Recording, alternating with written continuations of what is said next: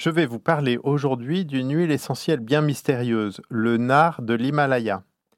Écoutez déjà ce qu'on en dit dans le Cantique des Cantiques pour louer la beauté d'une fiancée. Tes joues sont belles au milieu des colliers, ton cou est beau au milieu des rangées de perles, mon nard exhale son parfum.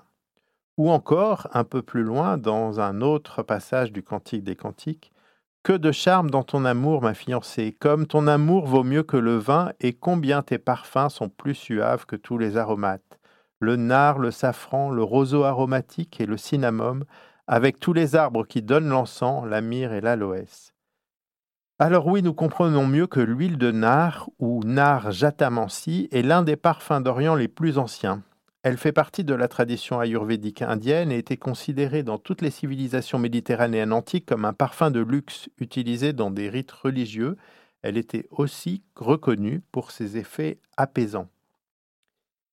Et dans les évangiles de Marc et Jean, il est également fait allusion au nard et au parfum de nard. Dans le Nouveau Testament, Marie de Béthanie brise un flacon de nard selon saint Marc sur la tête de Jésus et selon saint Jean sur les pieds de Jésus. Mais dans les deux récits, il est fait allusion au parfum remarquable et à son prix non moins remarquable. Il est même à chaque fois notifié que c'est un gâchis et que tout cet argent pourrait être bien mieux dépensé. Finalement, une polémique qui a eu lieu de tous les temps. L'évangéliste Jean nous offre aussi une précision qui n'est pas anodine. Marie essuie ce parfum avec ses cheveux, et en effet l'huile de nard est réputée pour ses propriétés, pour la beauté des cheveux et pour empêcher leur chute.